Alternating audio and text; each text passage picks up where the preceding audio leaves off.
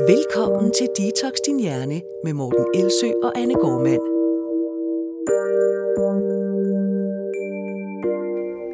Vægttabsprogrammer på tv har altid været populære.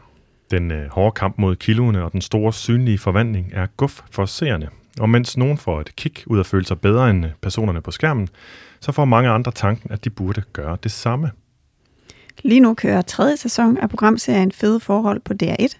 Det er en programserie, som vi før har kastet et kritisk blik på, fordi at vægttabsprogrammer som det har mange seere, og kan derfor potentielt påvirke mange menneskers forhold til mad og krop. I øh, det her program, der følger man tre forskellige par, der er trætte af, at de i dag vejer meget mere, end da de mødte hinanden, og som derfor søgte søgt hjælp til at komme ned i vægt. Guidet af en kostvejleder kaster de sig over en radikal livsstilsændring. Og vi får lov til at følge med i, hvordan det påvirker dem som par, på godt og på ondt. Samtidig får de hjælp af en parterapeut til at håndtere de andre problemer, der gennem årene har sat sig på deres relation. Selvom sidste afsnit øh, ikke er sendt endnu, så er der allerede mange ting at tale om. Vi har valgt at fokusere på nogle af de specifikke råd og tilgange, der præsenteres i programmet, ud fra en fysiologisk og en psykologisk vinkel. Og på, hvad vi egentlig kan lære af deltagernes reaktioner på kostændringerne. Vi forholder os altså til den måde, kostrådene fremstilles på i programmet, ikke til, hvordan de er ment fra kostvejlederens side. Og der er faktisk stor forskel på de to ting. Øhm, jeg har nemlig talt med kostvejlederen Anne Seidlin, som har forklaret blandt andet, hvordan alle hendes øh, nuancer og begrundelser er klippet fra til fordel for skarpvinklede oversimplificeringer af hensyn til programmets format.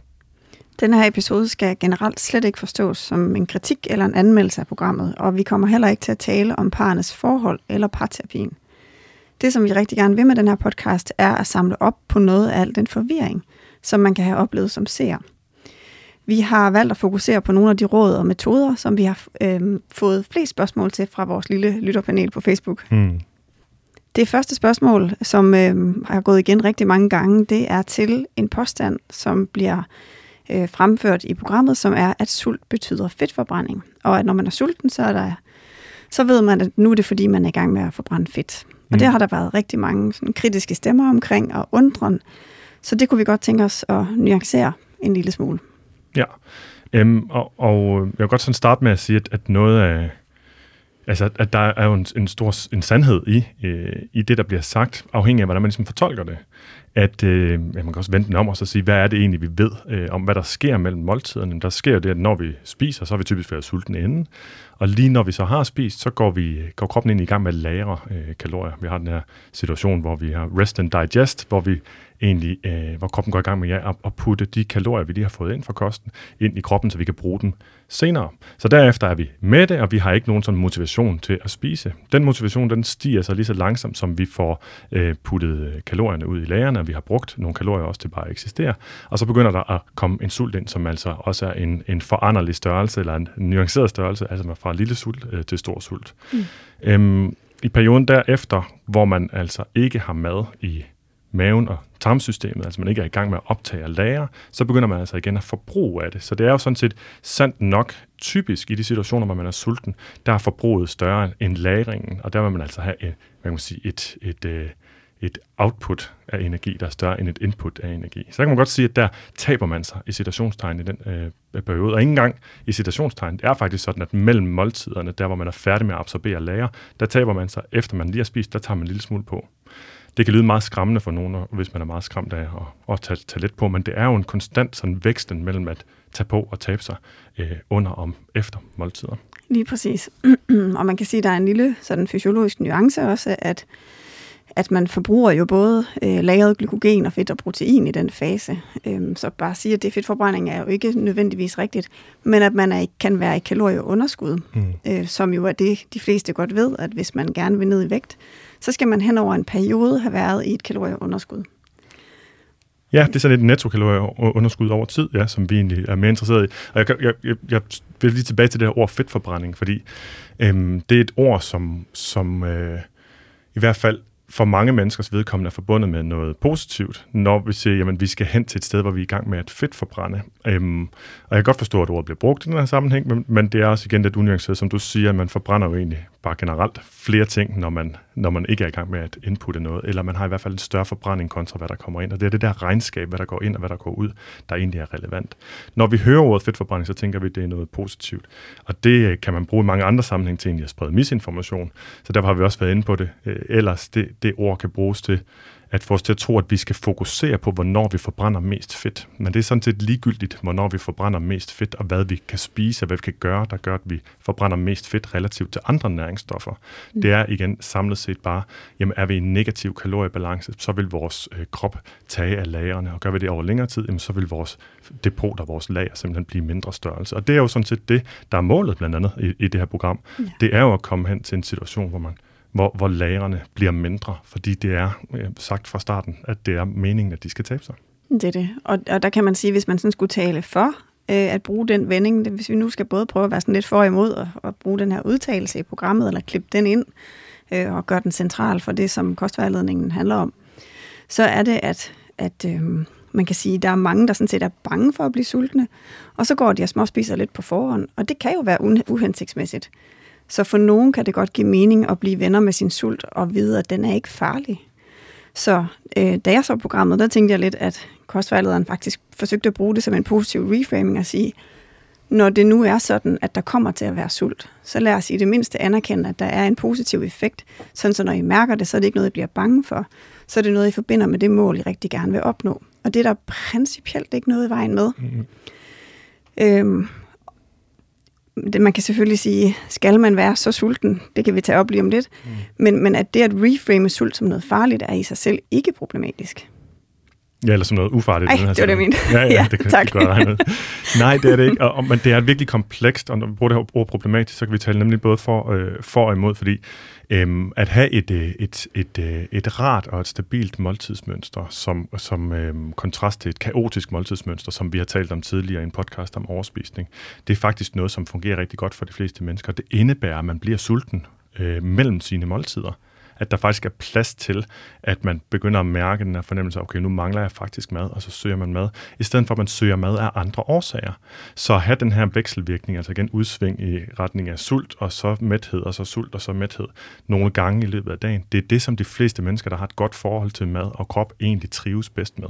Ja, og det er så der, hvor man kan sige, der stopper, eller det der, hvor det gode er i den her måde at, at tilgå det, og der, hvor faldgruppen så kan være, mm. det er jo, at vi ved, at oversult, altså at sult, som er blevet overhørt, øhm, sult kommer sådan lidt i bølger. Det kender mm. vi alle sammen. Så kommer den første bølge, som vi lige kan mærke, og så kommer der lidt, lidt senere en, en bølge mere. Og jo mere vi ligesom overhører de her sultbølger, jo større et sult- eller spisepres kommer der. Og det er et, øh, skal man sige, biologisk betinget. Det bliver udløst øh, for alle mennesker, som der sulter sig. Øhm, så det er jo en, en sandhed med modifikationer, at det kan være godt at være venner med sin sult, men, men hvis man bruger det sådan til at blive oversulten, så risikerer vi faktisk meget mere overspisning, fordi at underspisning kan være selve årsagen til overspisning. Ja. Så når man oplever kontroltab, så er der mange, der sådan, skal man sige, læser det ind i et personlighedskarakteristika, at jamen, så er det nok fordi, at jeg ikke kunne, og det var min viljestyrke, og det er fordi, jeg ikke har ryggrad. Mm hvor at vi ved øh, fra både øh, skal man sige, menneske- og, øh, og dyrestudier, at, at oversult fører til overspisning, at vi, vi mister kontrollen, og mm. at det er en helt normal, sund respons på at blive udsultet. Ja. ja. Og noget af det, som vi talte meget om for ikke så lang tid siden her, lige før sommer øh, på overspisningsmodulet, det var, at øh, vi jo lige så godt kunne have kaldt det underspisningsmodulet. Ja. Øhm, ikke mindst fordi, at øh, rigtig ofte så takler vi overspisning, eller, eller beskæftiger os med overspisning. Men det, som vi rigtig, rigtig, rigtig ofte egentlig arbejder med, det er det, der fører op til overspisning, som rigtig ofte er underspisning. Yes. Og, og, og der hvor det her, så derfor igen, vi bliver nødt til at fokus på, den måde, det bliver fremstillet på i programmet. Så der hvor det, den måde, det bliver fremstillet på her, kan have en negativ effekt på seeren. Det er, når man føler sig forstærket i eller inspireret til det forhold til mad, at man skal sulte sig selv længere tid for at opnå sit mål.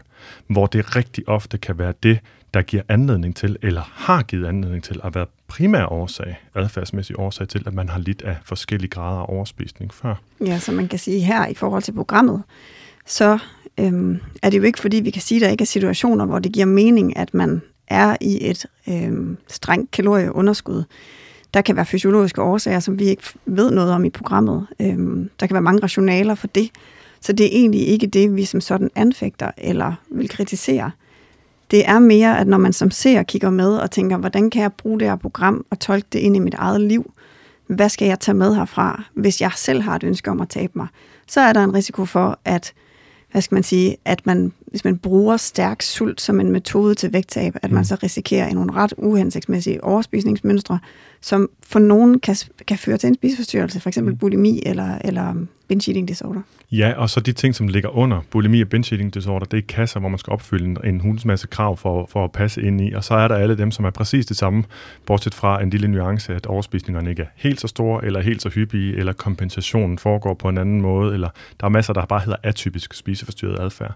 Og der passer den her vekslen mellem underspisning og overspisning øh, ind. Den, den, den fylder rigtig meget, eller den er meget ofte repræsenteret i hvert fald.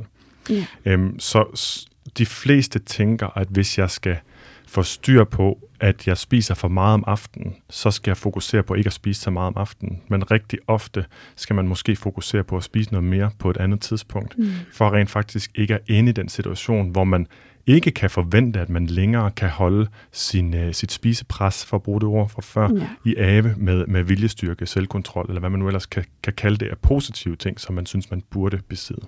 Yes. Så vi kan måske opsummere og sige, at selvom der kan have været et rationale, vi ikke kender for, at det gav mening, at lige præcis de her deltagere skulle være sultne, så er det nok ikke noget, vi vil anbefale, man tager med videre som råd til sig selv. Og øh, her vil jeg gerne lige nå at indskyde, og det er sådan lidt, jeg er lidt i tvivl om, hvor meget jeg, jeg egentlig må sige. Jeg har egentlig fået lov til det, fordi jeg havde en lang samtale med Anna Seidelin kort før vi optog herinde. Og noget, som jeg havde lagt mærke til hen mod slutningen af programmet. Kan lige huske at sige, at Anna Seidelin er kostvejleder i programmet. Yes. Ja, øhm, øhm, og som har modtaget en del kritik for, for det, hun har øh, sagt i programmet, hvor vi er vant til, hvordan man skal forholde sig til programmer som det her, øhm, og er bevidst om, at vi ser ikke noget, der minder om virkeligheden. Vi ser en fuldstændig konstrueret virkelighed, så man kan ikke rigtig reagere. Man, man ved intet om de personer, hverken deltagerne eller fagpersonerne, efter at have set den her programserie, fordi at det kan klippes, øh, så det passer fuldstændig ind til, hvad øh, produktionsselskabet har lyst til at vise os. Så det skal vi bare alle sammen være bevidste om. Så hvis der for eksempel var blevet sagt, øh, helt klart skal I ikke gå rundt og være sultne. Vi skal finde en måde at leve på, som passer til jer i det lange løb, som I kan leve med, som I er rigtig glade for. Men lige nu her, de første 14 dage, så vil jeg virkelig anbefale øh, i forhold til jeres blodprøver, at I vælger at gøre det her, den her ekstreme indsats. Og så kommer sætningen måske. Og så kommer I til at være sultne, og nu skal I vide, hvordan I kan takle det. Mm. Hele den forhistorie, hvis den klippes fra, mm. vil det jo blive tolket af en eventuel seer som Nå, så man skal bare være sulten hele vejen igennem. Ja. Yes. Og vi kan ikke vide det. Jeg ved, aner ikke, om det er det, der er blevet sagt. Nej. For jeg har ikke snakket med hende, men det er bare for at sige, der findes masser af sammenhæng, hvor den sætning godt kunne give mening.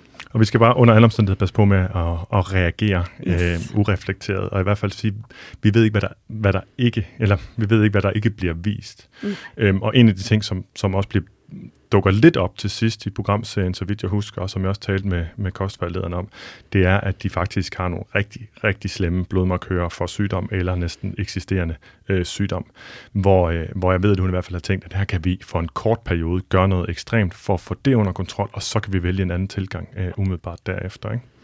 Øhm, så det kan man også diskutere længere, men det har vi ikke data nok på, så lad os bare gå videre til, øh, til Og det er i hvert fald ikke det, der fremgår af programmet, hvis Nej. der er det. Øhm, så, så seeren vil jo i hvert fald ikke opleve Nej, præcis. det. Så kan man sige i forhold til øhm, underspisning og overspisning, at altså, der er mange, der skrev ind i, i den her Facebook-gruppe, hvordan vil I have gjort? Og det har, jeg har det faktisk lidt skidt med det spørgsmål, for jeg tænker det som om, at så, skal, så har vi svaret på alting. Mm. Øhm, og vi ved jo ikke, vi kender ikke de her personer, vi kender ikke programmet, vi kender ikke forudsætningerne, så, så det er svært at svare på, ikke? Øh, jeg kunne forestille mig, at man kan være under pres til at sige mange ting, og jeg kunne også forestille mig, at man kan sige mange ting, som kan klippes fuldstændig ud af kontekst.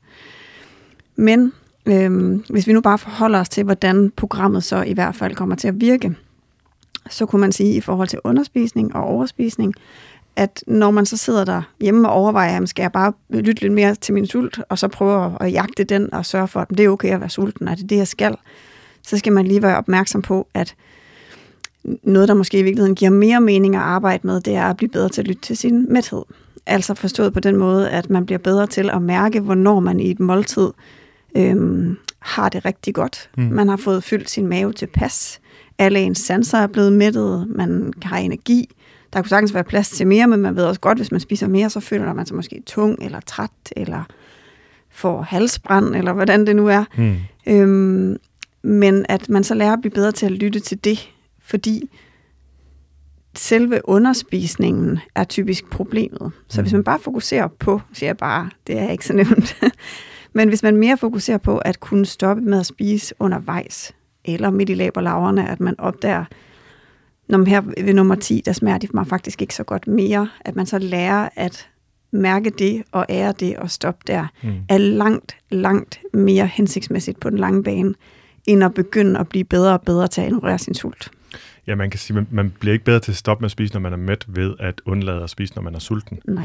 Men igen, jeg vil stadigvæk gerne have det andet med at sige, det bedste er lidt af begge, Ja. øh, er lidt af begge verdener, hvor man altså både lærer at trives med, at der bliver en, der bliver en periode, hvor man, øh, hvor man faktisk oparbejder en sult hen mod et måltid. Og der, der arbejder vi jo ikke med, enten skal man aldrig være sulten, eller også skal man være oversulten, men netop med at finde den balance. Man Ja. sige, hvad er egentlig et rart sted at være, inden man sætter sig og spiser igen. Ja, nemlig i forhold til også at frame det med sult, så kan man sige, en positiv framing, eller sådan en måde at forstå eller tolke sin egen sult på, er jo også, at, at øh, det er en måde at lægge ekstra nydelse på sit måltid.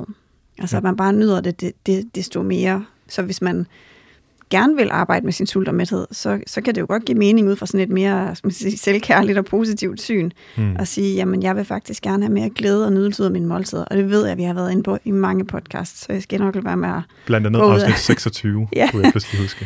Så jeg går ikke ud af en lang tangent, men øhm, det var egentlig bare for at sige, at det kan sagtens give mening at fokusere på sulten, men på en ikke-destruktiv måde. Mm. Ja. ja. Det næste, som, øh, som vi er blevet spurgt til, eller sådan et emne eller kommentar, som er blevet bragt op ind i vores gruppe, det er, det er igen noget, som, som kostvejlederen har sagt, men hvor det også er formentlig blevet klippet ud af en kontekst. Øhm, noget med at skulle fjerne hele bunden af kostpyramiden, og den gammeldags kostpyramide blev der vist sagt, og øhm, den gammeldags kostpyramide, den, der var det nederste lag, det var ligesom vores basiskost, og det er alt det, som bidrager primært med kulhydrater, men altså også med kostfibre. Så det er øh, ris og pasta og kartofler og hvidt brød, og også groft brød og brun ris og alt sådan noget. Så Mm. alt det, der, der primært bidrager med, med det, som vi egentlig anbefaler sig for de fleste af vores, øh, øh, det meste af vores energi fra til, vores, øh, ja, til det, vi skal, kroppen skal, øh, skal have, jamen det er fra, fra kulhydraterne. Så det er ligesom bunden af kostpyramiden, det som fylder mest i vores kost. Og der, der øh, igen kommer der lige den her one-liner, vi skal fjerne bunden af kostpyramiden. Og det er klart, det er noget, der er, der er påvirket folk, eller folk har reageret på. Ja, der er i hvert fald mange, der, der stejler ved den her, jamen, skal vi nu til at være lige så kulhydratforskrækket igen? Øh, der var en, der skrev, at, at hun var selv øh, ernæringsuddannet og var egentlig sådan meget afslappet omkring kulhydrater, men hun var blevet trigget selv, fordi at øh, det, er sådan, "Nå, jamen, det kan også være, det er rigtigt. Og man kan godt nok få den tanke. Mm. Så hvis den sætning har sat sig i nogen som kulhydratforskrækkelse, så vil vi bare lige give den lidt modspil. Og jeg tror faktisk, altså det er jeg ikke engang i tvivl om, at, at øh, kostvejlederen i programmet godt ved og sikkert også har sagt, så er det bare blevet klippet fra. Mm. Men at eksempelvis kartofler har et rigtig højt mæthedsindeks og et relativt fint øh, glykemisk indeks, hvilket i virkeligheden bare fortæller os, at det mætter rigtig godt, at det påvirker blodsukkeret på en god måde, og det gør det især, fordi det typisk bliver spist sammen med noget andet. Øh, Så når man spiser kartofler, så er det jo aldrig alene. Så er det typisk sammen med nogle grøntsager, måske også sammen med noget sovs og sammen med noget kød. Og det samlede måltid giver et ret lavt glykemisk indeks, hvilket, hvilket i forhold til øh, insulinfølsomhed er en god ting. Og hvorfor nævner vi så overhovedet insulinfølsomhed? Øhm, det gør vi så, fordi det bliver både nævnt øh, let i programmet, men altså også igen, da jeg talte med Anna, det bliver nok, kan jeg nok ikke lade være med at lige at drage, drage med ind, for jeg tænker, det giver lidt ekstra oplysninger, at så var det noget, som, som flere deltagerne kæmpede meget med, og hvor jeg tænkte, jamen, altså, hvis vi kan få styr på det ved, i lige den her setting, hvor de alligevel er så dedikerede, så motiverede, og der er tv på og så videre, og lave noget, der siger, nu, nu, nu fjerner vi alt, der får blodsukker til at stige, næsten i hvert fald, og så lige giver kroppen en, en i citationstegn, og sådan et, man kan sige, ikke et fagterm, men citationstegn, en, en pause for det, og så se, om vi kan få den her udvikling i retning af type 2-diabetes under kontrol. Jeg kan godt forstå det rationale, mm. men det, som man sidder med som, øh, som ser, og tænker, gud, skal vi alle sammen undgå det, er det den sundeste måde at spise på? Nej, det er det ikke. Det er ikke den sundeste måde at spise på for os alle sammen, at skære en hel fødevaregruppe, eller flere nærmest, øh, ud af vores kost, og det er i hvert fald under alle omstændigheder slet ikke øh, nødvendigt øh, for, os, for os at gøre det. Og når vi så, hvis det så kun talt vægt, som jo er det eneste, de taler om i programmet, hver gang man lige skulle til at tale om noget sundhed, så kommer det faktisk næsten ikke med. Mm. Meget, meget lidt i hvert fald. Øhm, så hvis det nu kun var vægt, det handlede om, så ville netop sådan noget, altså, så ville det jo give rigtig god mening at fokusere på fødevare med et højt mæthedsindeks. Det kan man jo så også se, at selvom sådan et ord, som jeg synes er dejligt at bruge, fordi det igen mere, det er en mere konkret og beskrivende korrekt ord end noget, øh, en ord som for eksempel sundt og usundt, så fødevare med et højt mæthedsindeks, altså der mætter meget per ja. kalorie. Når man så kigger på, hvad det er, de får købt ind, så er det jo stort set alle sammen fødevare med et højt mæthedsindeks. Ja. Og det er jo klart, at hvis man netop skal føle, at man får nok mad i maven i løbet af dagen, og samtidig skal spise markant færre kalorier, hvilket simpelthen er en præmis i, den, i det her program, mm. for at vægttab kan, kan fungere, jamen så er det den type fødevare, man skal mestendels fylde kurven og køkkenet med. Mm. Men der hører, der hører sådan noget som en kogt kartoffel jo faktisk ind, fordi det ligger rigtig, rigtig højt, hvis ja, ikke allerhøjst på listen. og med pålæg og havregrød ligger også rigtig højt i mæthedsindeks. Så det er bare lige for at nævne nogle ting, som findes i bunden af den der famøse kostpyramide, og sige, de har faktisk en, nogle af de største mæthedsværdier, vi finder. Øhm, så det, der er i forhold til klipningen, det er jo, at det kommer til at virke som om, at, at det er alt det, der er i bunden af kostpyramiden. Og det ved vi jo alle sammen, at der er jo også, øhm, i hvert fald i den gamle kostpyramide, den, den er jo blevet op, op, opdateret for gang, men der har både været frugt og grønt, både i midten og nederst. Men kostpyramiden er jo egentlig lavet til, at det er bunden, der er det, vi skal spise mest af. Mm. Så anbefalingen er, at det, der er i bunden, det er det, vi får dækket vores næringsstofbehov mest fra. Så det skal vi også bare lige huske, ja. at det ikke er det, vi skal være bange for at spise. Nej, ja. og, og, og igen, en ting er, at et tv-program klipper, så det overforsimpler markant. En anden ting er, at det gør vores hjerne også. Så den kan da tage ord, som ikke er der, og sætte ind bagefter og sige, ah, så det er usundt at spise kartofler. Det er ikke blevet sagt overhovedet i programmet, men det er den måde, vores hjerne, især hvis man har sådan lidt en diæthjerne, som, som vores kollega Chris har kaldt det mange gange, øh, så er det det, den, den hører, og så er det det, den er sikker på, den har hørt. Og så siger de sagde jo i programmet, at men det er faktisk ikke blevet sagt. Så man har altid en, vi, vi fortolker altid helt vildt meget. Øhm, og det er også den fortolkning, vi gerne vil, vil prøve at imødekomme en lille smule. Skal man så alle sammen, hvis man vil tabe sig, spørger spørger, spørger retorisk, øh, fjernbunden af den gamle kostpyramide, altså alle kulhydratkilder? Nej, det behøver man overhovedet ikke.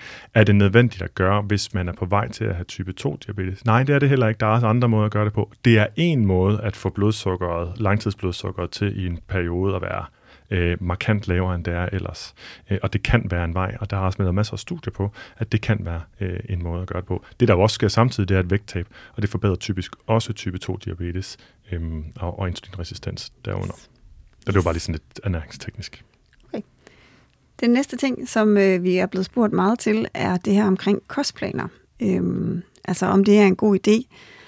Og igen med en lille disclaimer om, at der kan jo være alle mulige årsager til, at en kostplan kan være nødvendig. Det, det er der nogle spiseforstyrrelser, hvor man vælger at bruge, og det er der måske også nogle ret specifikke akutte situationer, hvor at folk har meget forhøjet øh, blodtryk. For eksempel, man så vil man skære meget ned på salt meget drastisk, eller i forhold til triglycerider, så vil man øh, ændre på fedtsammensætningen drastisk for en periode. Så der kan være steder, hvor det kan give mening, men for, for alle os danskere, som ikke er syge, øhm, og som egentlig skal man sige, er sådan fysiologisk nogenlunde normalt fungerende, så er der jo ikke nogen grund til, at vi skal være på en plan. Og hvis man vælger at lave en plan, så skal man i hvert fald tage højde både for fysiologi og psykologi. Øhm, og det kan vi ikke vide, om de har gjort i programmet. Det vil jeg tro, de har, men det er ikke det, der fremstilles. Så på den måde, det fremstilles, virker det som om, at en, en plan er blevet sådan øh, lagt, og så skal man følge den, og så har, har det ikke så meget at gøre med, hvem man er som menneske. Og det vil sige, at der bliver ikke taget hensyn til øh, de ressourcer, man har, altså hvor meget tid vil man bruge i køkken, øh, hvor meget har man lært om mad og indkøb og så videre, da man var ung? Hvad kan ens familie lide? Hvad kan børnene lide? Hvor meget skal man kæmpe med dem, hvis man laver det om? Øhm, hvilke præferencer har man? Er man er man meget til store portioner, og så vil man hellere have store portioner, og så lave om i sammensætningen, eller vil man egentlig hellere bare lære at spise mindre portioner af noget, der er mere næringstæt? Hmm. Ens sociale liv, øhm, har man mange gæster, er der mange fester, er der alkohol, der skal tages hensyn til, man gerne vil have med ind? Alle de her ting, og så hele ens identitet. Fordi øh, mad og identitet hænger jo sammen, som Ejlef siger på et tidspunkt, siger han sådan, ja, jeg er jo jyde. Mm. Og med det mener han, at jeg kan jo godt lide sovs og kartofler, og, og for ham er det sådan helt fuldstændig langt ude at spise kikærter og paliobrød og, og linser, og han kan slet ikke, han siger, at den plan, den har været mærkelig fra starten af, øhm, og han siger, at det skal ikke være for kompliceret. Mm. Og, og det er klart, at skal man lave en skræddersyet kostplan, så kan man ikke udelukkende skræddersy den til fysiologi, så er man nødt til at tage den del med, skulle man overhovedet vælge at lave en kostplan. Mm. Yes. Og der kan man selvfølgelig også øh, allerede fra starten tale om, hvad er en kostplan? Og der findes jo øh, 117 måder at, at lave kostplaner på, og som man kan kalde kostplan, der er ikke nogen afgrænset definition på det. En kostplan kan være noget, hvor øh, hver eneste måltid er, både, er skemalagt både i forhold til tid, i forhold til ingredienser og i forhold til mængde. Men det kan også være, øh, hvor tiden ikke er der, men det er et tidsrum. Det kan også være, hvor ingredienser ikke er der, men der ikke er nogen mængdebegrænsning. Det kan være, hvor der står kalorier på det hele. Det kan være, hvor der ikke står kalorier på noget som helst.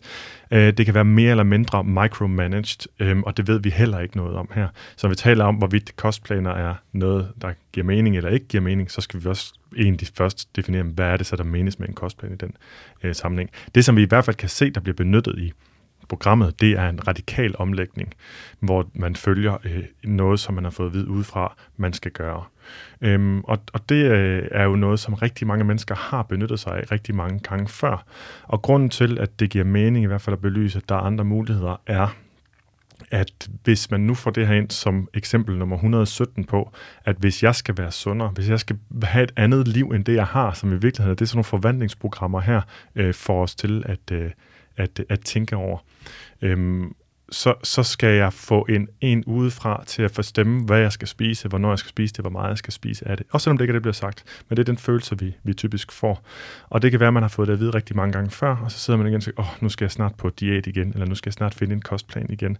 Altså, hvor der kommer nogen udefra og, og forsøger at diktere, hvad det er, øh, ja, hvad det er, jeg skal spise, og hvordan jeg skal, øh, hvordan jeg skal prioritere.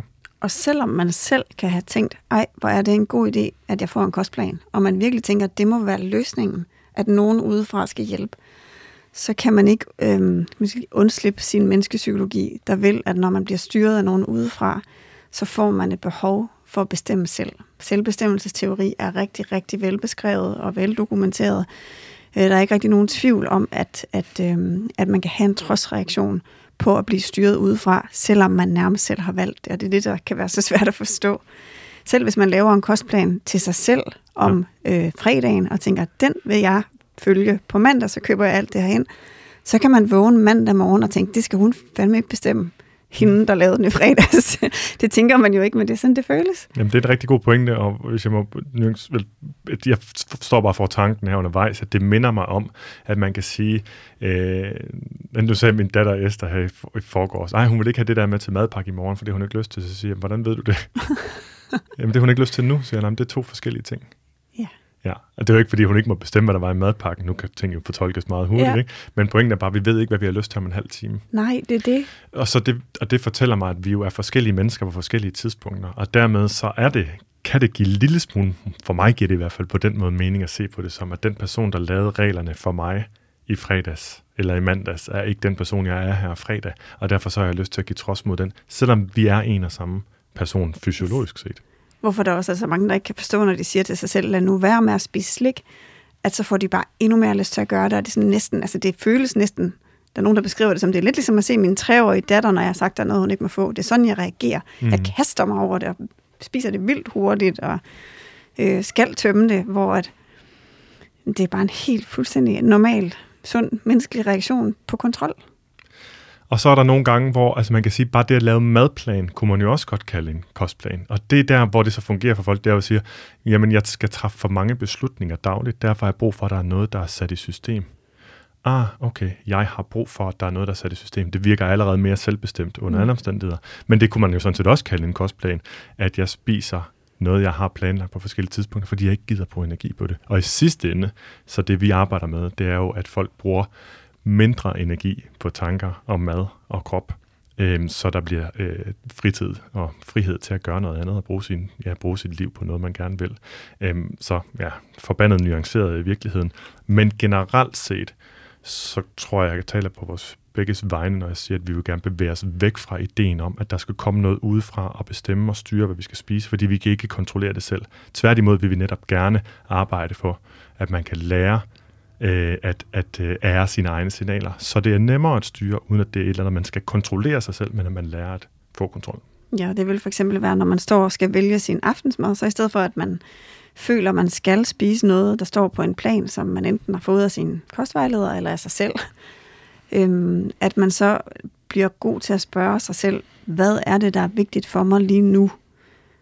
Hvis jeg for eksempel kunne køre hen og vælge en, en øh, pizza, og det er måske den sjette pizza i den her uge, og noget i mig siger, at i forhold til, at jeg gerne vil spise varieret og give min krop noget godt, og i forhold til, at jeg gerne vil give mine øh, børn noget mere varieret næring, og jeg også gerne vil lære dem at spise andre ting, og jeg egentlig også gerne vil give mig selv noget energi i aften, og jeg ved, at hvis jeg spiser mad, der føles mere tungt i min krop, så er jeg en mere sådan lavet og trist version af mig selv, så, så er jeg faktisk ikke så energisk. Det har jeg opdaget. Det er ikke alle, der har det sådan. Men har man det sådan, så kan man i stedet for at træffe valg ud fra, hvad man skal, ud fra hvad en eller anden plan siger, sige, hvad er det, der er vigtigt for mig lige i det her øjeblik? Ja, det vil være nemmere. Ja, det vil måske endda smage bedre med den pizza lige nu men jeg har også mit frie valg som menneske til at mm. overrule min egen lyst og sige, at der er noget, der faktisk er vigtigere for mig i det her øjeblik. Og det kan man lære, og det kan man træne, og det kommer altid fra et selvbestemmelsessted. Der er aldrig nogen, der bestemmer det, for du må da selvfølgelig gerne spise den pizza. Ja. Altid. Ja. Men trods reaktioner på det, som man får at vide af nogle andre, man skal spise, er i hvert fald en helt naturlig ting. Hvad der i virkeligheden ligger bag, og hvad trosten kommer fra hos Eilif, det ved vi jo egentlig ikke noget om. Vi kan kun tage lydbider øh, ud, og det, det bliver nødt til at understrege flere gange undervejs. Også for, de, jeg synes, det her med at forholde sig kritisk til sin egen reaktion er, øh, er spændende, uanset hvad emnet er. Du lytter til Detox Din Hjerne med Morten Elsø og Anne Gormand. Det der med, at der er nogen, der bestemmer, hvad man må og ikke må, det bringer os til næste punkt, nemlig colaen, der tages helt væk fra deltageren Tina, der er øh, gift med Eilif i øvrigt. Ja, hun siger, at det er simpelthen det værste, når det bliver taget fra mig. Og det er sådan, øh, jeg tror, vi begge to har stusset ved den og tænkt, åh, åh, alarmklokke. Mm. Fordi at vi ved øhm, fra selvbestemmelsesteori og fra forskning omkring vaner og hvad der kommer til at fungere på lang sigt, at alt, hvad man føler, man ikke selv har valgt, at noget er blevet frataget en, der er sandsynligheden for, at man kommer til at fortsætte med det, den er ret lav. Øh, mm. motivational interviewing, som, øh, som er en, en integreret del af vores øh, vanecoaching-model, der, øh, der snakker vi jo meget om det her med, at at, at det skal komme fra et sted, hvor det er et valg, man føler, man har truffet, netop fordi det er noget, der er vigtigt for en.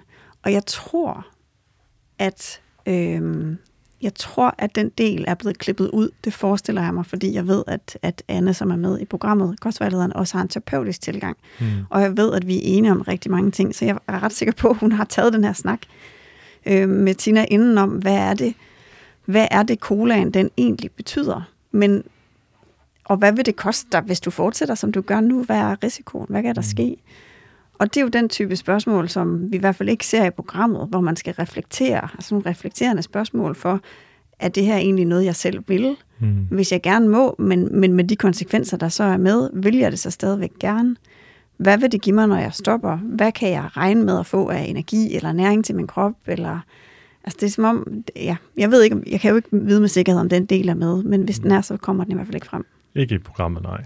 Og man kan sige, vi ved jo heller ikke, om Tina har sagt det citat, vi havde før, før hun overhovedet har haft en samtale med kostvejlederen. Men der det. bare er en interviewer, der har sagt, når nu der kommer en og siger, at du ikke må drikke cola mere, hvad tænker du så? Ikke? Okay. Så tænker jeg det her.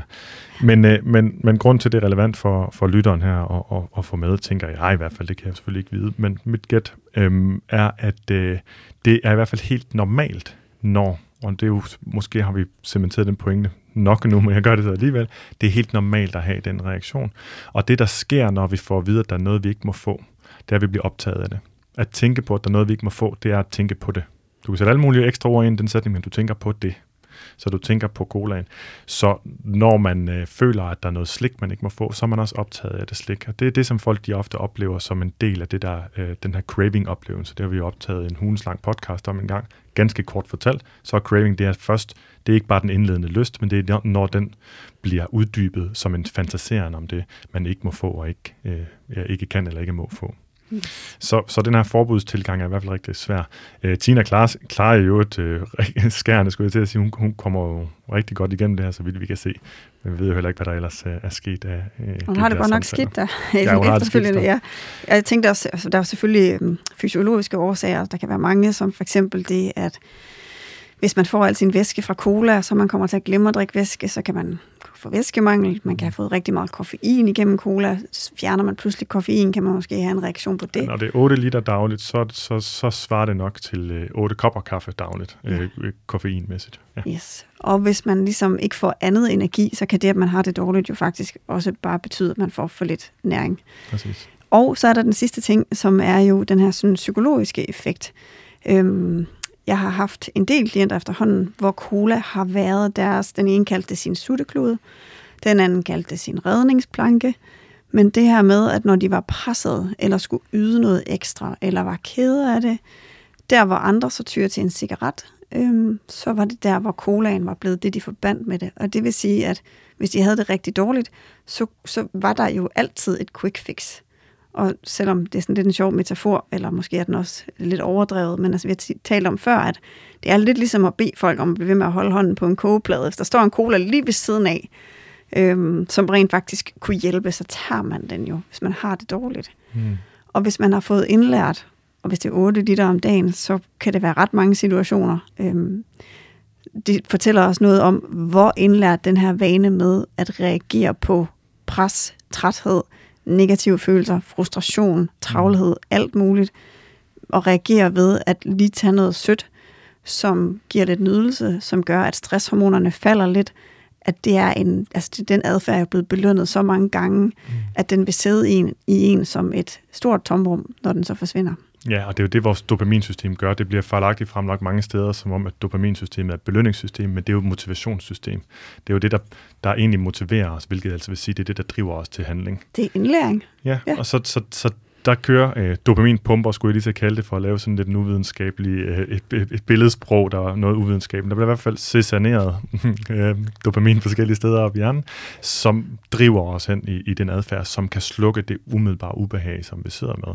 Og det er de ting, som er blevet negativt og positivt forstærket gennem tiden. Jeg synes, øh, kogepladeanalogien er fin, fordi at den egentlig fortæller os noget om, at vi oplever psykologisk ubehag som en akut øh, situation, vi skal væk fra, på samme måde som fysiologisk eller fysisk ubehag. Og det er måske en af de ting, der gør os mennesker øh, særligt på godt og ofte ondt. Det er jo, at vi vidderligt oplever de ting, vi tænker, som værende lige så farlige som reelle fysiske trusler. Øhm, så der er ikke noget at sige til, at vi forsøger at stikke af fra dem. Der. Jeg sidder jo som en, der har der har beskæftiget sig meget med at punktere myter om, øh, om sødemidler og light sodavand, og tænker, åh, hvor havde jeg lyst til at servere en mellemvej, hvis jeg kunne. Ikke? Igen, vi har ikke været der, vi ved ikke, hvad konteksten har været. Det kan være, hun fuldstændig selv har valgt, jeg vil gerne helt have, have øh, altså, det her, det skal jeg bare helt væk yes. fra. De har en samtale, hvor hun selv siger, jeg kan ikke en kold tyrker, men jeg kan godt prøve med, jeg kan godt en halv liter om dagen, øh, hvor du kan også være nede og spørge ind til det. Men altså, selv hvis jeg anbefalede light sodavand i stedet for, eller vi fandt det som mellemvej, så lyder 8 liter om dagen stadigvæk som om, at det bliver brugt til noget andet end at slukke tørsten. Det gør det. Og jeg får lyst til lige at tilføje, at hvis man nu sidder med en klient, øhm, som har det her meget store forbrug af et eller andet, hvor at de giver udtryk for, at det faktisk nærmest er livsnødvendigt lige nu, og de kan næsten ikke, altså de bliver helt for koldsved ved tanken om at skulle undvære det, ligesom man kan se Tina gøre i programmet så øhm, har man mulighed for at i stedet for at sige, at den skal helt væk, og sige, okay, så, så hvad, kunne, hvad kunne du? Og det gør øh, kostvejlederen på sin vis også i programmet. Hun spørger, mm. okay, så hvad, hvad kan du gå med til? Ikke? Og så bliver det ligesom, så kan jeg tage en halv liter cola om dagen. Men det er bare for at huske, at man med sig selv er nødt til at tænke lidt ud af boksen, og ikke falde i det her enten eller. Enten drikker jeg cola, eller så gør jeg ikke. Eller så er der plads til en halv liter, eller så er der ikke. At man lige får mærket efter hvis det skal fungere for mig, hvad vil så hjælpe mig? Vil det hjælpe at skifte til Cola Light, og så drikke den samme mængde? Øhm, vil jeg kunne øh, finde andre sukkerfrie alternativer, øh, saftevand eller Fanta Light, eller hvad ved jeg? Er jeg mere typen, der vil have brug for at trappe ned? Har jeg brug for at lige så langsomt øh, afvende mig med det? Eller har jeg brug for, at jeg begynder at blive mere bevidst om min valg med, hvornår er det, jeg har brug, mest brug for cola. Mm. Nå, jamen det er faktisk der om eftermiddagen, når jeg er mest presset. Godt, men så kan jeg godt vente til der. Så når tanken om cola dukker op om formiddagen, så ved jeg, det er så fint, men jeg får mere brug for det i eftermiddag. Lige nu tager jeg bare en tår vand. Ja. Eller at man laver en kombiløsning af en eller anden art, og siger, at 80% af tiden, så vælger jeg øh, lightprodukter, men det er dem med sukker, som jeg allerbedst kan lide. Så der skal i hvert fald være to gange i løbet af en dag, hvor at jeg virkelig sætter mig ned og nyder en, hvor der er sukker i. Det er bare for at sige, at der er tusind muligheder, så der findes altid noget, der kan hjælpe den, man Absolut. sidder overfor. Ja. Og jeg kan også øh, huske, nu jeg tænker tilbage på den situation, jeg så, så det, det afsnit, hvor du taler om det, at jeg også tænkte, jamen, øh, Tinas problem er jo sådan set ikke så meget, at hun drikker 8 liter sodavand. Jo, det er et kæmpe stort, altså det er der, vi snakker om, at der findes ikke sunde og usunde fødevarer. Det handler om mængder. Mængden af sukker i 8 liter sodavand er et decideret sundhedsmæssigt øh, problem, eller kan, bliver det typisk til, ikke? Ja, altså jeg, jeg mødte faktisk på et tidspunkt en mand, som havde et øhm, meget kompliceret forhold til mad, og han drak kun øh, cola og spiste rugbrød. Ja.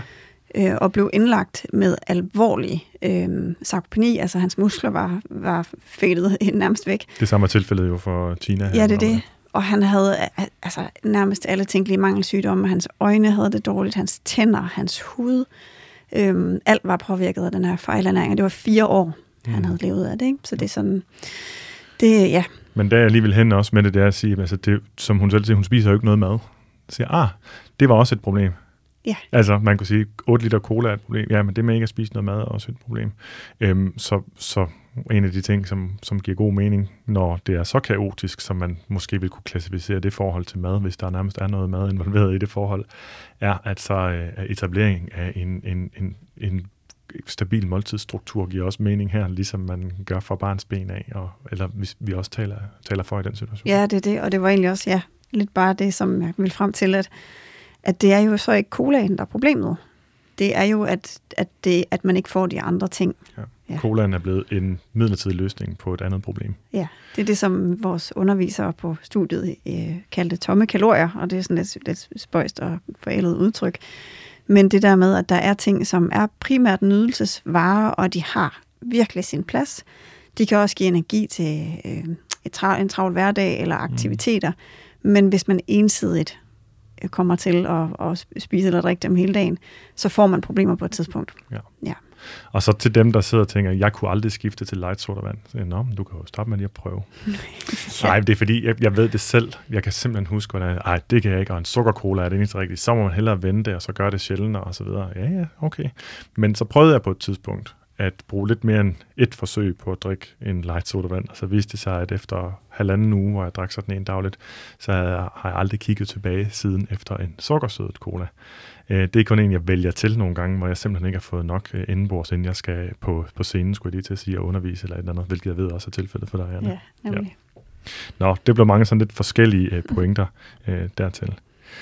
Øhm, det næste punkt, vi er blevet spurgt til, øhm, er, øh, om det er altså det, er det her meget hurtige vægttab, der sker. Mm. Hvor kostvejlederen også selv bliver meget... Øh, hvad bliver hun? Øh, jeg synes, det er fascineret, men det kan jeg jo ikke øh, tilskrive hende Oh, den hun ser følelse. næsten fascineret, sådan meget positivt overrasket i hvert fald. Ja. I hvert fald overrasket, det kan vi sige. Ja. I hvert fald overrasket over, at det er gået så hurtigt. For det er et valg, at det skulle være relativt. Er der en, der taber sig Ekstremt. 20 kilo på fem uger eller sådan noget? Kan det Ja, passe? det er noget af det højeste, jeg har hørt. Og det er klart, det kan kun lade sig gøre, når man har en meget høj startvægt. Altså, der er sådan en kurve fra startvægt hen mod slutvægt, som er sådan, øh, den er stejl i starten, og så bliver den ligesom eksponentielt mere og mere flad, ikke? Ja, så det, det besynderlige er, at han er egentlig ikke en af dem, der vejer mest, men, men han, øh, han taber sig rigtig hurtigt, og jeg tænker også, at han, altså han måske personlighedswise, så er han sådan en, der går meget ind i ting, tror jeg, sådan 100 procent. Det, kan, det er rene gissninger. det er rene gissninger. Jeg mener nu nok, han er en, der vejer mest. Jeg mener, han faktisk starter på 150 kilo. Han ser bare ikke ud til at veje så meget. Jeg blev overrasket. Nå, okay, det Men kan meget vel Nu tænkes. kan jeg have begået en, fejl her, ikke? men jeg mindes simpelthen, at han... Fordi jeg nemlig stod over, gud, jeg ville have troet måske 125 eller 120, men jeg mener, der stod Nå, okay. 150. Og nu Jamen, det skal jeg nok ikke- passe. Jeg er heller ikke god til at vurdere folks vægt. Og så passede det nemlig med, at så kan det nemlig gå rigtig hurtigt i starten. ja, Fordi ja, det ja. kræver noget at opretholde en meget høj vægt. Ja, Også. helt klart. Uden tvivl, og det er jo sandt uanset. Og så kan man sige, at, at øhm, hvis man skærer hele den nederste del af den gamle kostpyramide væk, så har man nok heller ikke super meget glykogen i sine depoter, og der kan også være mange andre ting, der gør, at man har noget, hvad skal man sige, væske, man kommer hjem med. Ikke? Så der er også nogle ting der. Men spørgsmålet er mere, er det øh, for det første nødvendigt? Er det en fysiologisk set en god idé? Øhm, og man kan jo ikke som sådan sige, at det nødvendigvis er skadeligt at tabe sig 20 kilo hurtigt, men man kan sige, at meget store vægttab over tid, der går hurtigt, der er der en større risiko for, øh, at man mister mere muskelmasse, end man måske havde behøvet, mm. at man kommer i mangel på forskellige næringsstoffer, eller at man simpelthen psykologisk ikke kan følge med. Ja. ja. Og hvad betyder det, at man simpelthen psykologisk ikke kan følge med? Øhm, den ene ting kan være, at man for eksempel når vægttabet så begynder at gå i et meget langsommere tempo, som det jo vil, mm. altså fordi ens nye forventning til, hvor hurtigt det skal gå, den er blevet sat så højt, så kan man blive ret skuffet. Ja. Og man kan faktisk blive ramt af sådan en, åh, nu gør jeg jo det samme, og jeg, jeg, jeg arbejder jo lige så hårdt for det, men jeg får ikke den samme belønning. Mm-hmm. Og når man så ikke ligesom får det samme afkast for sin indsats, så kan man komme til et punkt, hvor man tænker, så er det ikke rigtigt det værd. Ja, så det skal man egentlig vide, inden at den samme indsats vil give større resultater i starten, og derved gradvist mindre og mindre resultater, hvis resultatet, og det eneste resultat, man har for øje, er vægt tabet. Og det er jo så det, som i det hele taget er et farligt mål at have, skulle jeg lige til at sige eller det sagde jeg jo så, øhm, at hvis man kun har det øh, som mål, så er man også meget, meget afhængig af, at vægten på, at tallet på vægten ligesom går i en retning og et bestemt tempo, og det er sådan ret, øhm, jeg skal ikke kalde det sårbart, men jeg ved ikke, om man kan kalde det noget jo, andet. jeg forstår, hvad du mener. måske i virkeligheden, ikke? Altså jo. fordi, at når så, som du, du selv hænger er, alt din motivation på en knæ, ikke? Det er jo, sådan, det gør man hvis virkelig. ikke det går, så er alt indsatsen forgæves. Ja. Og det er jo der, hvor det er problematisk, fordi hvis fokus er på sundhed, og det handler om at leve længere og have det godt, og kunne være der for sine børn og have masser af energi, øhm, så vægten som sådan kan den jo være ret sekundær. Så hvis man havde, har et målfokus, der udelukkende er på vægten, og ikke er på, hvor meget energi får jeg, når jeg spiser på den her måde, øhm, mm. hvordan føler jeg, at det behandler min krop, er det her i overensstemmelse med, hvem jeg gerne vil være som, som mand, eller som øh, far, eller som rollemodel, mm. altså andre målbare ting, hvor har man så ikke tabt sig i 14 dage, så vil man jo kunne sige, men jeg har vist mine børn, hvordan man spiser varieret, men jeg har givet min krop næring, mm. men jeg, jeg har kunne arbejde bedre, men jeg føler mig stærkere. Altså, mm. Altså, der er sådan, men det, det er det, der er problemet med vægten. Det er så, det er så målbart, og vi er bare, vi bliver så belønnet ja. øhm, internt, altså i vores hjerne og af andre, af ting, der er målbare. Og det er jo, For du kan, kan tikke det af og sige, ja, så gør jeg det. Flueben. Og det er derfor, at det, der bliver ved med at være vægttabsprogrammer. Ja. Eller en af grundene. Det er jo, fordi det er så målbart. Jeg er nu blevet frasorteret, og det kan godt være, fordi de bare synes, jeg er en idiot. Men jeg er i hvert fald blevet sorteret fra aktivt til, øh, til at skulle være ekspert i seks forskellige programmer. Jeg tror, vi mener jeg op på seks, når jeg burde have lavet sådan lidt, jeg ridset mm. det ind i et eller andet. Ikke? Men det er i hvert fald sket for øh, to gange øh, i løbet af det sidste år også. Øhm, seks forskellige programmer, hvor jeg netop ikke har kunnet formå at præsentere noget, der er lige så målbart og lige så visuelt tydeligt som et stort vægttab. Og det, det har jeg bare ikke vil gå ind i, fordi øhm, ja, jeg helst ikke vil bidrage til, at vægten kommer så meget i fokus. Og man kan jo se, altså det er jo noget, som virkelig giver den her følelse af sejr, eller i hvert fald fremstilles det sådan, men hvor der er jo netop også rigtig ofte, får man jo rapporterne nogle år efter de store vægttabsprogrammer, der har været i løbet af de sidste 20 år, at så har folk jo ligesom taget det hele på igen, eller det var alt for hårdt, eller det blev gjort på en forkert måde. Øhm, så vi, og det efter, efterbillede får vi jo typisk, øh, får vi jo typisk ikke, men det er vi meget bevidste om nu, efter at have været i branchen i de, de mange år, som vi sammen, til sammen har, at det er sådan, det typisk ser ud bagefter, så vi bliver nødt til at kigge efter noget andet når vi endelig arbejder på nogen måde med vægttab, nu må du korrekt, korrekse mig, hvis jeg lægger dig tanker over i munden, så vil vægttabet være en, hvad kan man sige, en sideeffekt af et fokus på noget andet, sådan at vi prøver at hænge vores motivation op på noget, som er vigtigt og værdifuldt for os, og som er uafhængig af, om vægten så fluktuerer op eller ned. Det du beskrev før, var jo også det, som på Instagram er blevet populært som det, der hedder non-scale victories. Mm. For netop at fremme af fokus på noget andet. Det er bare vildt svært at, at, at konkurrere med det her vægttabsmål, fordi det igen det er så tydeligt, at vi er blevet indoktrineret med, hvor positivt det er at gå ned i størrelse. Ja. Men i forhold til det, at du nævnte lige ganske sådan en passant, at det jo ikke er farligt nødvendigvis at tabe 20 kilo hurtigt. Det tror jeg mange mennesker tror, det er. Okay. Øhm, og der har også været en snak imod netop hurtigt vægttab. Jeg er også jeg, jeg, jeg vil aldrig, nu er jeg ikke længere, jeg kan ikke finde ud af at være så unuanceret, så at sige, jeg er bare imod hurtigt vægttab.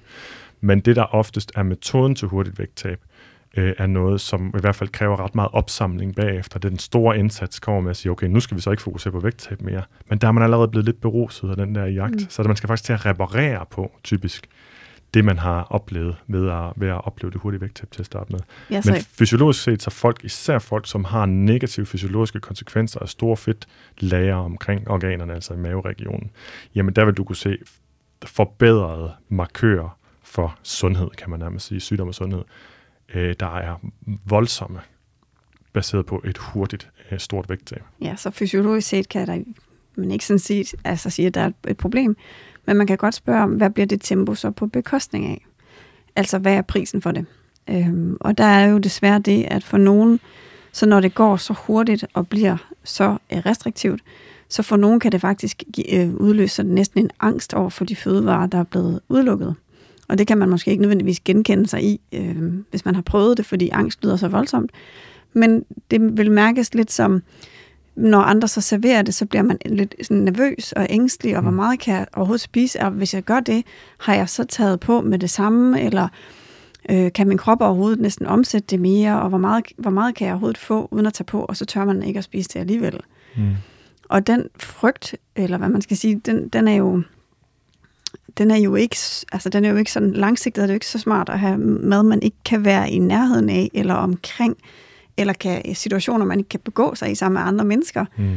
hvor man gerne ville kunne spise en is, eller spise en pastaret, uden at skulle blive ængstelig og bekymret, og uden at føle, at man skal kompensere bagefter, eller man har gjort noget forkert. Så for nogen kan det bare desværre øh, psykologisk udløse den her frygtreaktion. Ja, og, Det, og det der jo sker, er hele den der indre dialog, du havde øh, præsenteret lige før, det man jo skal være opmærksom på, det er måske forestille sig lidt mere, end, øh, øh, hvis du lige ser det som et selskab, hvor der sidder nogen, så sidder der en masse mennesker og snakker, og så sidder der en, som kun sidder og snakker med sig selv inde i hovedet. Det vil sige, at man er ikke til stede. Man er ikke til stede. Jo mere tanker om mad fylder i sociale sammenhæng, jo mindre er man social i de sammenhænge. Og for de fleste mennesker... Hvis man der overhovedet dukker op, ikke? Ja, hvis man der Ja, præcis. Hvis man overhovedet dukker op, men hvis man så ikke engang kan være til stede i det. Man kan ende med at fravælge det netop på grund af samme bekymringer og ængstelighed, og så blive derhjemme i trygheden og kontrollen, og så går man faktisk, ja, groft sagt et glip af livet, men der er jeg selvfølgelig taget det ud af en tangent, ikke? Øhm, eller hvad hedder det? Måske sagt... Ja, ja, jamen jeg synes egentlig, det er rigtigt nok, fordi det er jo ikke meningen, at vi skal gå rundt og bruge al vores... Øh, al vores vågne tid på at tænke over, hvad vi spiser, og hvad der er rigtigt, og hvad der er forkert. Det tror jeg i hvert fald ikke, der er mange, der aktivt vil vælge til som en måde at øh, bruge sin tid på. Nej, og så kan man sige, at et hurtigt vægttab kan også have den man siger, virkning, at man får enormt meget anerkendelse på meget kort tid, fordi vi lever i sådan et samfund, hvor man bliver hyldet rigtig meget for at ændre på sin krop øh, af en eller anden bizarre årsag. Og det betyder jo, at man føler, man, man bliver sådan lidt afhængig af den der, sådan, uh, det virkelig føles virkelig godt at få så meget ros og anerkendelse. Øhm, og så sker der jo bare det, typisk når man har været meget restriktiv, at de fleste så får den der boomerang-effekt, hvor man, øhm, skal man sige, har været i kontrol så længe, at ens trodsreaktion, den har bygget sig op og bygget sig op og bygget sig op, og lige pludselig så giver man efter. Og fordi man så, skal man sige, ikke nogensinde har lært en mellemvej, fordi mm. man ikke man har ikke bevæget sig i det land, der hedder, hvad spiser jeg, når jeg bare er vækstabil? Så ryger man over i den grøft, man var i før, og så er der med lang vej tilbage lige pludselig, og så stopper anerkendelsen, mm. og så stopper folk med at sige noget, og til sidst så står man der og vejer det, som man plejer. Så det er kan man sige, den, den største øh, negative effekt ved et hurtigt vægttab kan være, at det meget, meget ofte følges af en meget hurtig vægtstigning, og så får man flere psykologiske konsekvenser med i bagagen, end man havde i forvejen. Ja, ja. Jeg, jeg er fuldstændig enig. Og jeg tror måske, hvis man zoomer en tak øh, ud også, så, fordi nu er vi zoomet ind, som om det var sådan et element af programmet, men det er nok i virkeligheden der vores modstand øh, generelt mod den type programmer, der har fokus på det store og hurtige vægttab, er, øh, det, det er fordi, vi er vant til at se, at det vores klienter har gjort før, og det folk oplever i deres deres virkelighed, når man kæmper med vægten, det er netop udsving mellem overkontrolleret underspisning og ukontrolleret overspisning, mellem hurtig vægttab på restriktiv øh, kontrolkur, og øh, hvor man, som du selv siger, bliver rost og får at vide, at det var det rigtige at gøre, til den meget skamfulde, meget, meget hårde oplevelse, hvor man tager det hele og mere til på igen. Og du nævnte selv, at så er der ikke nogen mellemvej, og det er jo det, som vi netop savner, og det er åbenbart øh, tilpas usekset til, at mellemvej øh, ikke er noget, som, som giver mening at øh, præsentere på tv. Men det er øh, i sidste ende det, som vi til daglig arbejder med i alle mulige sammenhæng. Det er at finde ud af, hvordan ser mellemvejen ud, og hvordan bliver man øh, ikke bare bevidst om, hvordan det ser ud, hvordan bliver man glad for at finde en mellemvej og følge en mellemvej, og netop laver adfærdsmæssige mål, hvor man bliver motiveret af det, og ikke af at se tal øh, falde på vægten. Nemlig. Og man kan sige, i forhold til, altså, jeg kunne forestille mig, at der sidder nogen og tænker, hvad er det så? Altså, hvad, hvad vil vi lige så gøre? Mm. nu hvor I står der kloger jeg, hvad vil I så, hvad vil I så gøre for at, at finde mellemvejen? Og det er jo der, hvor at det er det kedelige svar, som vil egne sig så dårligt til tv. Det er, at det er en rigtig, rigtig lang proces, mm. hvor man arbejder med alt fra, øhm, når jeg har det skidt, og jeg plejer at tage cola, hvad filen skal jeg så gøre i forvejen? Så kan man måske skulle lære at rumme sine følelser, eller reagere på dem på en anden måde. Det kan også være sådan en som øh, Ejli, som godt kan lide de her store kartoffelretter, øh, gammel dansk mad, at man stille og roligt siger, okay, så hvad vil du være villig til at ændre på? Mm. Ikke bare lige nu, men til du står i slutningen af dit liv. Ja. Er, det, er, det, er det mængden, vi kan prøve at skrue lidt på? Er det sammensætningen? Kunne vi gøre? Altså, og hvor, hvor han så måske vil sige, ja, men vi kan godt prøve at kigge lidt på sammensætning. Så kan man stille og roligt lære nogle opskrifter, der måske rykker en lille smule på kalorietætheden i forhold til, øh, om sovsen er opbagt eller ej, eller hvordan frikadellerne er lavet. Øhm, men det er sådan en, det er en lang og frygtelig kedelig proces, tror jeg. På tv, ja. På tv, ja. Og den tager måske et år. Mm. Men så til gengæld, så 10 år senere, så har man ligesom opbygget nogle vaner, som, som, som har, har, ligesom, har været gået så grundigt til værks, at de faktisk var holdbare. Ja, og det er, jo, det er jo det, der er den illusion og det lille, øhm, den tankefælde, vi ofte falder i, det er, at vi tror, at hvis vi går ekstremt og hurtigt til værks, at så har vi netop opnået noget hurtigere. Men rigtig ofte, så finder vi ud af, at den langsomste vej til mål, det er ved at være utålmodig. Ja. Øhm, den utålmodighed bringer os ud af en masse sidespor, som vi ikke skulle have været på. Og så står man der 10 år efter, og så er der faktisk ikke sket nogen forbedring. Man har bare været ned i vægt, op i vægt igen, ned i vægt, op i vægt igen, været højt motiveret og været skamfuld, og været højt motiveret og været skamfuld. Og det er der faktisk et eksempel på i programmet, fordi det viser sig jo, at Eilif, der er med, han har været med i Lægen flytter ind tilbage i 2016. Jeg ved ikke, hvilken sæson det var. Øhm, jeg har ikke set, jeg har kun set et eller to programmer derfra, men der er en artikel om det, og der var han, havde han jo tabt sig øh, undervejs, og han havde gået, stået op klokken 4 hver morgen og trænet osv. osv. Men den livvide, han præsenteres med, der er den samme, som han præsenteres med, så vidt jeg lige kunne se, øh, i det her program, altså fire år efter, det er optaget fire år efter, går jeg ud fra. Det vil altså sige, at, at det, der var ikke nogen forbedring. Der er kommet flere blodpropper til. Det er det samme forhold til mad. Det ser ud, som om der ikke rigtig er kommet umiddelbart der igen. Nu er der masser, vi ikke ved. Som om der faktisk ikke er kommet noget læring eller nogen bedring ud af det. Det er forfra på øh, tv-kur, øh, kan man sige. Ikke? Og så er man jo ikke, så kan det godt være, at det gik hurtigt dengang, og det, der er måske noget, der går hurtigt den her gang, men det ender med at næsten at være den langsomste vej i mål ved at tage øh, de, de hurtige, de quick fixes, som man jo også populært kalder det. Ja. Det sidste, vi lige skal tale om, det er det generelle store vægtfokus, som der er i øh, programmet. Ja, som vi også er blevet spurgt til. Ja, og altså, det, nu sagde jeg i starten, at det var ikke fordi, det skulle blive en kritik af programmet, og det er, det er sådan heller ikke ment sådan. Det er bare, der har godt nok været mange programmer de sidste år, hvor at man får fremstillet den her tykke krop som værende mindre attraktiv, og at det bliver fremstillet som om, at hvis man er tyk, så er man også doven, og at så har man ikke et godt sexliv, og når man taber, så bliver alting bedre. Så man kan sige, det store vægtfokus kombineret med, at det handler om, at, at det altid er en dårlig ting, det, det er faktisk ikke i orden. Nej. Egentlig. Øhm, og vi skal bare huske på, at, at man kan sige, altså jeg kender rigtig mange tykke mennesker, som har virkelig et fantastisk sexliv. At det bliver fremstillet, at det ikke er en mulighed, er, er decideret forkert. Mm. Øhm, men at det i virkeligheden, altså grunden til, at jeg har lyst til at kritisere det lidt, det er, at en vægtøgning, eller det, at man vejer mere, er jo ikke i sig selv forkert. Og at øh, jeg mødte en, en, en mor med en toårig pige for ikke så lang tid siden, hvor pigen så havde for første gang set et eller andet, hvor der var en, der var større, og så havde hun sagt, nej, hvor er hun dejlig blød. Mm. Og så havde moren sagt, øhm, hørte jeg, ja, ja, hun er lidt tyk. Og så Mm. kiggede pigen på hende med sådan nogle store øjne, sådan, ja, og så helt glad ud. Øhm, og det, det mindede mig bare om, der er jo ingen mennesker, som er født til at synes, at tykkhed er øh, forkert. Mm-hmm. Så når nogen i programmet fremstilles, som om, at, det er, at de ikke er attraktive, eller mm. siger om sig selv, jamen jeg kan slet ikke, øh, han må ikke se mig nøgen, og han må ikke kigge på mig, han må ikke røre ved mig, så er den fortælling med til at forstærke det her billede om, at det at være tyk er lige med ikke at være attraktiv. Og det synes jeg bare er meget, meget øh, trist, Ja. at vi stadigvæk ser programmer, der gør det. Ja, det synes jeg også. Og øh, jeg vil selvfølgelig sige, at øh, deltagerne har jo lov til at have deres øh, holdning både til, øh, til hinanden og til deres kroppe, og jeg synes, det er øh, der er mange gode kvaliteter. Jeg kan godt lide den ærlighed, der, bliver, der kommer fra parerne omkring deres relation til hinanden og til sig selv og til deres egne kroppe.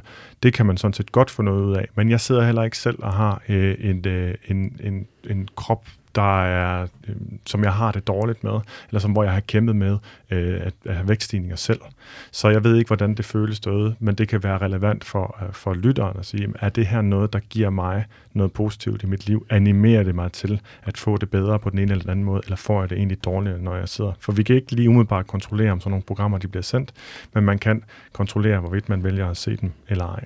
Jeg kan ikke lade være med at tænke over, hvordan det ville have været, hvis fokus havde været på, hvordan man får gnisten tilbage som par, eller hvordan man øh, giver sig selv nogle vaner, hvor man føler, at man gør noget positivt for sig selv, at man kan mærke, at man får mere energi, at, altså, og at, og at sundhedsmarkørerne kunne også godt være med, altså Mhm. blodprøver osv., man kan se, hvordan det går, hvor vi ikke havde det her forbandede vægtfokus.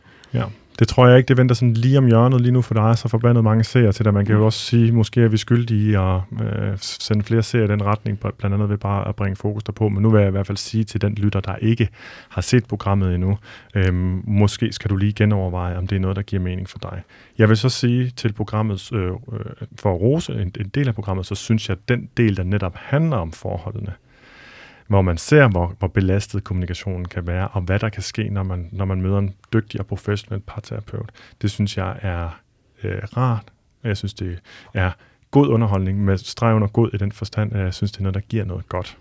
Øh, så den del af programmet er fin. Egentlig, som du siger, kunne vi bare have haft kun det, så havde det nok i virkeligheden været et rigtig fint program. Det havde det. Ja. Og noget andet lidt i forhold til det store vægtfokus, altså hvis det skal være under banneret sundhed, så er der øhm, deltagere, der ryger, hvor at det på ingen måde nævnes i programmet, og det kan Mm. jo sagtens være, at de har fået hjælp til det undervejs, men det er i hvert fald ikke det, som seerne får et indblik i. Nej, og, og rygning slår omkring 14.000 danskere ihjel om året. Overvægt kommer overhovedet ikke i nærheden, og indgår jo i et meget mere sådan komplekst øh, system, hvor man ikke kan kalde det en adfærd, jo, hvilket man jo kan med rygning. At det ikke adresseres, synes jeg, som du selv siger, er, er øh, et godt billede på, at, at vi har et, et øh, ikke... Øh, altså et perspektivløst forhold til sundhed, kunne man næsten sige, eller det er i hvert fald ude af proportioner den måde, vi tilskriver vægt, øh, sundhedsværdi kontra alle mulige andre ting. Ja, og jeg kunne forestille mig, i og med at øh, kostvejlederne jo er sygeplejerske, at der har været fokus på det på en eller anden måde. Det ville undre mig meget, hvis der ikke havde. Nu må jeg jo ikke sige det, men ja, det er der. ved men det er i hvert fald ikke med i programmet. Nej. Så altså hele det, at det ikke har en plads, at det skal være så konceptformet, at det kun skal handle om vægten, at, at man så ikke adresserer noget, der er langt, langt, langt, langt mere skadeligt Mm. end spisevaner. Men det hedder ikke røget forhold. Nej, Det hedder, det hedder fede forhold, og, og så derfor er vinklen valgt, og det vil jeg gerne have med som en, lidt, en af de sådan lidt afsluttende. Lidt, at, øh, ja, for vi skal til at runde af. Nu øh, det var vi tør for tid. Ja. Men en af de afsluttende pointer, nemlig at sige, at det her, det du ville se i programmet, var afgjort allerede ved de første 30 sekunder, hvor du havde en titel, og du havde den intro, der bliver fortalt. Og det har man selvfølgelig som produktionsselskab valgt at følge til dørs, uanset hvad det har krævet af kreativ klipning og fravælgelse af ting, der ellers kunne have været interessante og positive for os andre at se. Ja, så man kan sige, at det er godt tv, frem for tv, der gør en reel forskel for seerne. Og jeg ved ikke, public service tv er vel det, som, som DR skal forestille at være, men det synes jeg bestemt ikke, det er i det her tilfælde. Nej, igen, hvis man skar alt det med øh, kropsvægtsfokus fra, så vil man have et, øh, et godt program om parforhold og de ting, som sætter sig på øh, på, øh, på forholdene øh, undervejs, som årene de går, som man ikke får taget aktivt stilling til.